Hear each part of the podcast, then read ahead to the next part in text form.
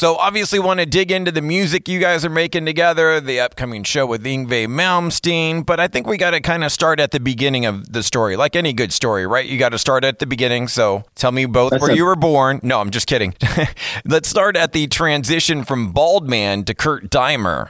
That's you. That's me. Um, well, the Bald Man brought a demo tape out to uh, CD out to California. I'll cut this a little shorter in a nutshell for you. It's uh, I came out in uh, 2019, but I met Chris Lord Alge in March of 2020 because I wasn't happy with my demo or th- who had mixed it prior, and still felt like I, I I hadn't found my zone. I was still kind of all over the board, trying to do things I shouldn't do. And Chris Lord Alge agreed to mix it right as COVID started. He was just doing it remotely, and he kept sending comments back, digging some of the tunes and some, you know, some, you know, it's all over the board. And he kind of took me under his wing and I guess discovered me, if you will, and my voice and how unique it is because it's totally different than what most people have. And I stay very true to it now because of Chris. Mm-hmm. And on the show, we had a song called Have a Cigar that I really didn't want to do by Pink Floyd. But if we did it our own way, I was cool with that. And Chris said, Let me show you how I can do this. I'd love to be your producer. And he hired uh, some CLA session musicians and this guitar player who put, put this guitar solo on to Have a Cigar that just kind of blew me away. I got chills and dizzy when I heard it. It was like, What? Really? I've got this kind of guitar on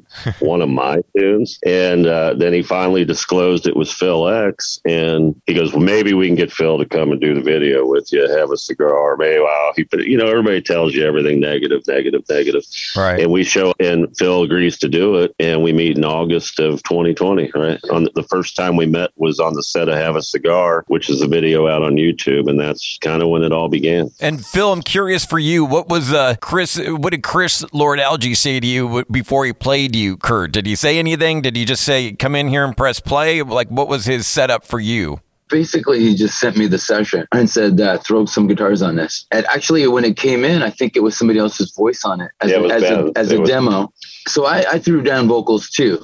You know, I threw down like an octave here and some harmonies and stuff like that. So it was really, uh, really cool to be a part of something that was. I didn't know where Chris was going, but I trust Chris, the uh, you know Grammy award winning mother foe that he is. And uh, when I, I, I sent in the guitars, and then he sent me everything. Here's the final mix with Kurt's voice. I was like, what the heck is this? you get kind of drawn into something that's unique like that. And it worked for me too. It was one of those things where I, I gotta, I want to be a part of this because it's, it's so different than anything else I've ever done. And I, I love to cre- have different canvases to paint on being a guitar player and creative the way I am. So it was, uh, I think the way it came together was meant to be. I love it. It sounds like a great, true rock and roll love story. And imagine then you played all on the Work Hard, Rock Hard EP as well. how it went was that there was a couple of songs, a bunch of songs actually that I played on before Kurt actually said, "Hey man, if I send you lyrics, will will you put music to it?" And I'm like, "Man, send the lyrics. Let's do it." We did uh, the first one we did was back of the school, and then uh, something else happened, and then Naive. When Naive happened, we really knew we were onto something. So yeah, most of the songs were uh, co-written by Kurt myself on that uh, on that EP. I love it. And the other tune we got to touch upon, uh, Burned Together with the legendary Geoff Tate. How did that come about, Kurt? Well, that song actually was one that I almost didn't want to do either. I wrote that with my old writing partner, Ben Trexel. And I remember driving my car back to Ohio from California when I shut my little studio down. And I wasn't digging it either. But Chris said, This has got potential. And it's like Chris puts his little touch on everything. And then he put Phil's guitars on it and told me how I was going to sing it. And we recorded it without Geoff Tate. Originally, that wasn't the plan. And then when uh, our management, my manager, Paul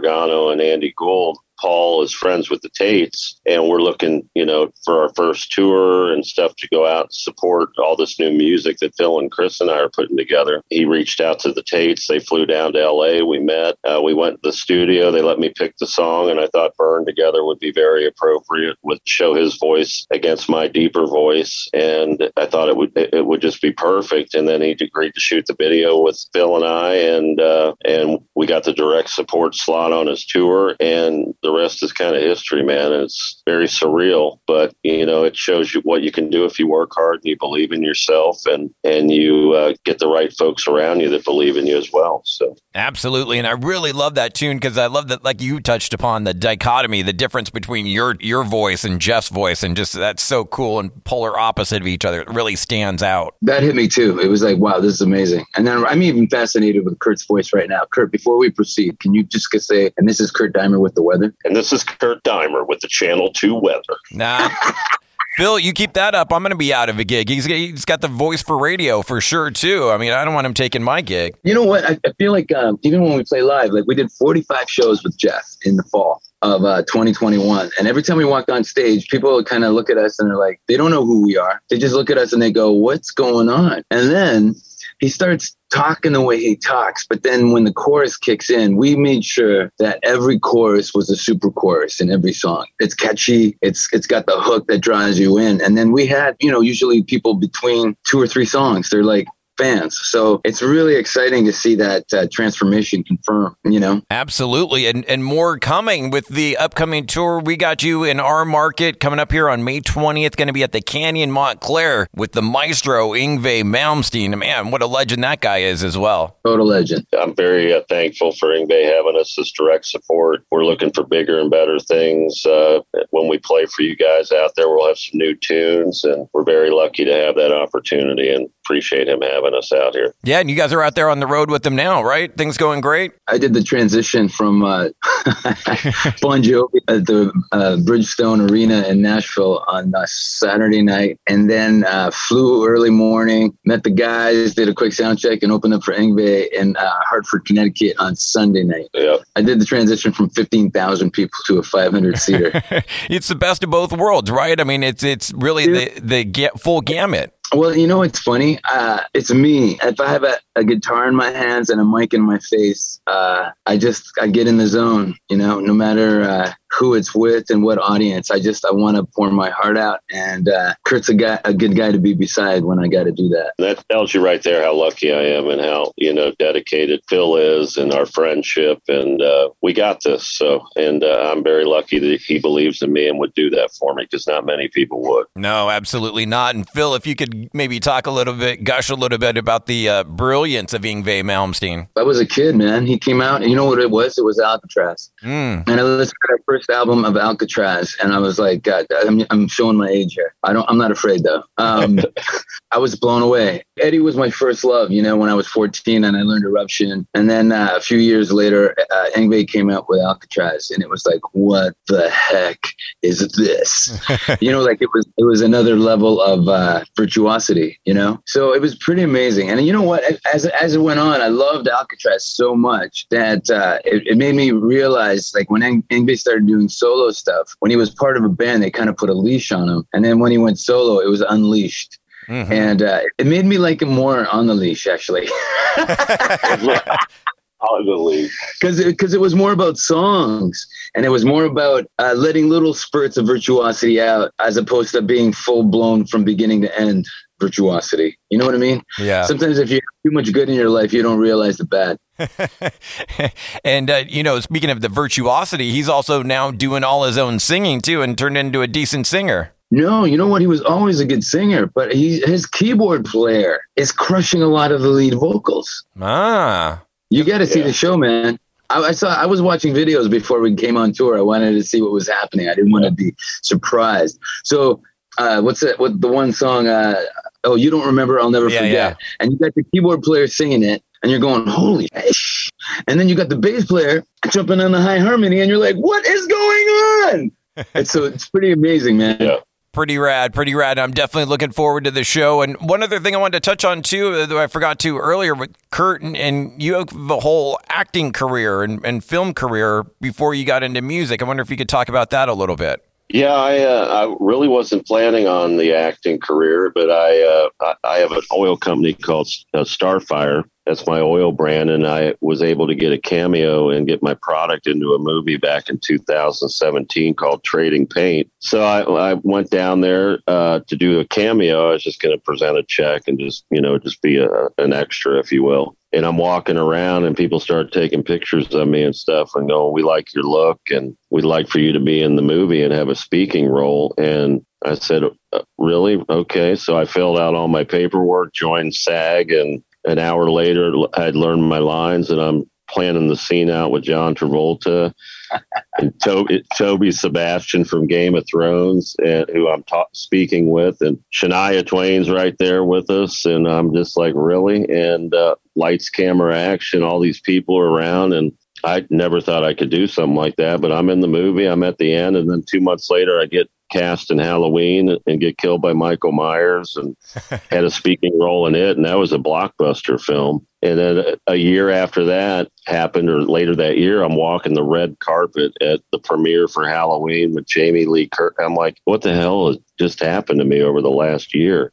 and that's what kind of got me back into music then too, because I was doing getting smaller projects in Alabama and film, and that's when I met Ben Trexel, and he had these three tunes, and I, I was just very honest with him. That's what I love about Phil too. I mean, you you try to help people, and I just said, Ben, you sound like a, a wedding singer, and it's just boring. I go, let me try, put my voice on it. I hadn't been in front of a mic since I was 20, and I I have the picture of me still in my studio now, my first day recording. Re re-recording his songs, and that's when I decided I'm going to do movies and I want to go tour the world and build a rock band that people can resonate with, like Van Halen did, and ACDC, and a lot of the bands from back in the day that when I was growing up. So to that's kind of how it all started, man. To borrow a line from Van Halen, you got the best of both worlds, being in the film and and the music side of things. Yeah, and what's cool about it too, I mean, we're playing a, tune right now on tour called Doom, and we got a soundtrack coming out for my movie, which features eight of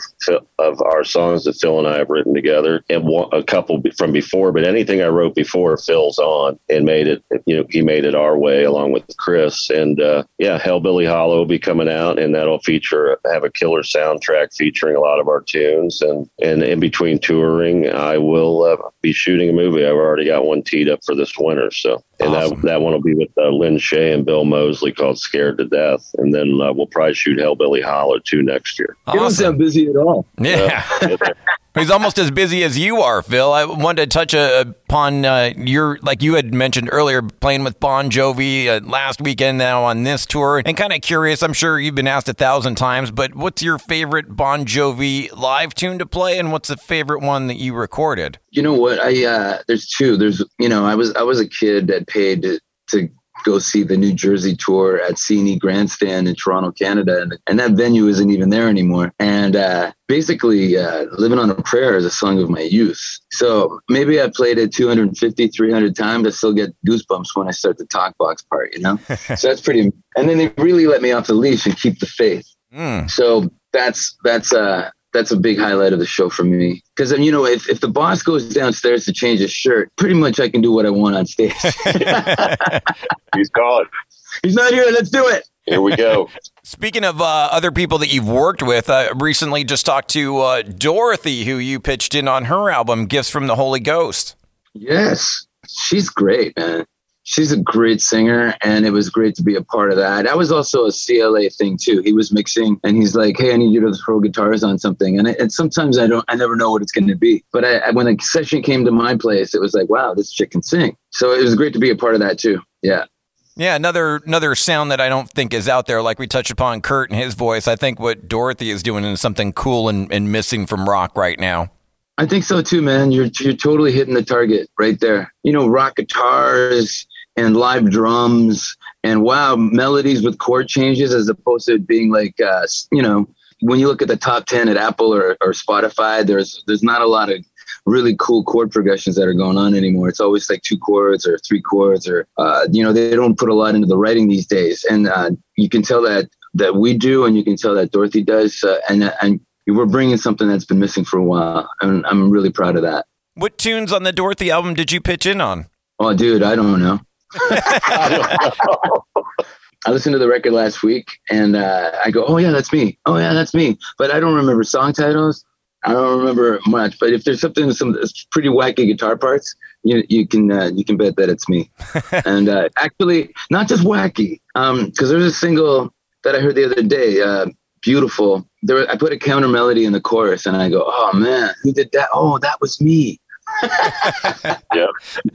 Dude, see, we've got songs. We've probably got, we have 30 plus, almost 40 tunes just teed up, ready to go. And I guarantee you, I know every one of them. Phil probably remembers about half of them right now because he's got so many projects he's involved Well, in. plus, we never stopped writing, Mike. You know, yeah. that record came out, and then we just, you know, Kurt still sends me lyrics, and I keep writing, and I keep uh, uh, throwing down these guitars. And and uh, another thing that's funny is that in the beginning, I do this a lot when I'm recording on a record, I try to put down impossible parts and make the, the guy who's got to play it live hate me. so so when uh, when Kurt was like, "Hey, I want you to tour," I was like, "Dude, I don't know if I want to." And he goes, "You got to be the guitar player. I can't do this without you." And then we we talked more, and then I said, "Okay, I'll do it." And then I kind of shot myself in the foot because I got to play these parts live. That's hilarious. Hey, one other uh, old album I wanted to touch upon with you, Phil, to see if you remember doing anything on Rob Zombie and the Sinister Urge. Dude, that was that was my second uh, second big record that I got to play on. That was amazing. I was I had just moved to LA about three years prior to that, and uh, first we did Methods of Mayhem with Scott Humphrey, and then Rob was coming around going, "Hey man, uh, I love what you're doing on Tommy's record. I'd love to get to play on mine." And then I, I, did that, and then at the same time we did uh, Scum of the Earth for the Mission Impossible Three soundtrack. Yeah, and then we did, we did a cover of Blitzkrieg Bop for his production of uh, the Ramones tribute. It was a, a, whole bunch of stuff that was all happening at the same time. And then he comes in one day and he goes, Hey, did Alice call you? I'm like, Alice who? He goes, Alice Cooper. I gave him your number last week.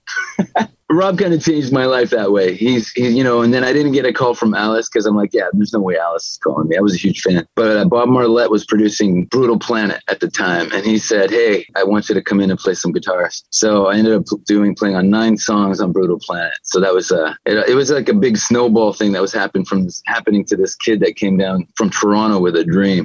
Wow, I love it. And, you know, one other one I wanted to touch upon just because I'm a, a, fan of the album, which you had kind of touched upon too Tommy Lee and Never a Dull Moment. Yeah, dude. We did, uh, that was the one after Methods of Mayhem. So played a bunch of guitars on that. And then even the ride after that, I actually wrote a song that got on that record. And Tommy gave me 100%. He goes, It's yours, man. You wrote it. I don't want a piece of it. And that was pretty cool. I found that uh, Tommy's a stand-up guy, man. He's awesome. Good to hear. And and just lastly, do you want to touch anything anything happening with Phil X and the drills? You totally remind me. There's so much going on. it's like one thing at a time. Okay, I'm done Bon Jovi. Now we're doing Kurt Deimer for a month, and then uh, in October we're uh, we got booked to support uh, Skid Row in the UK. So that should be uh, that's about two weeks. Nice. That should be a lot of you know what we didn't mention? We didn't mention we got a single coming out on Friday. Oh yeah. Oh, we've got a big. Yeah, yeah. I'm going to give you a little schedule of Kurt Deimer here. We've got a big single coming out Friday called Hero, and uh, it'll be all over the place. And then we're going to follow that up with another big single on Father's Day called My Dad.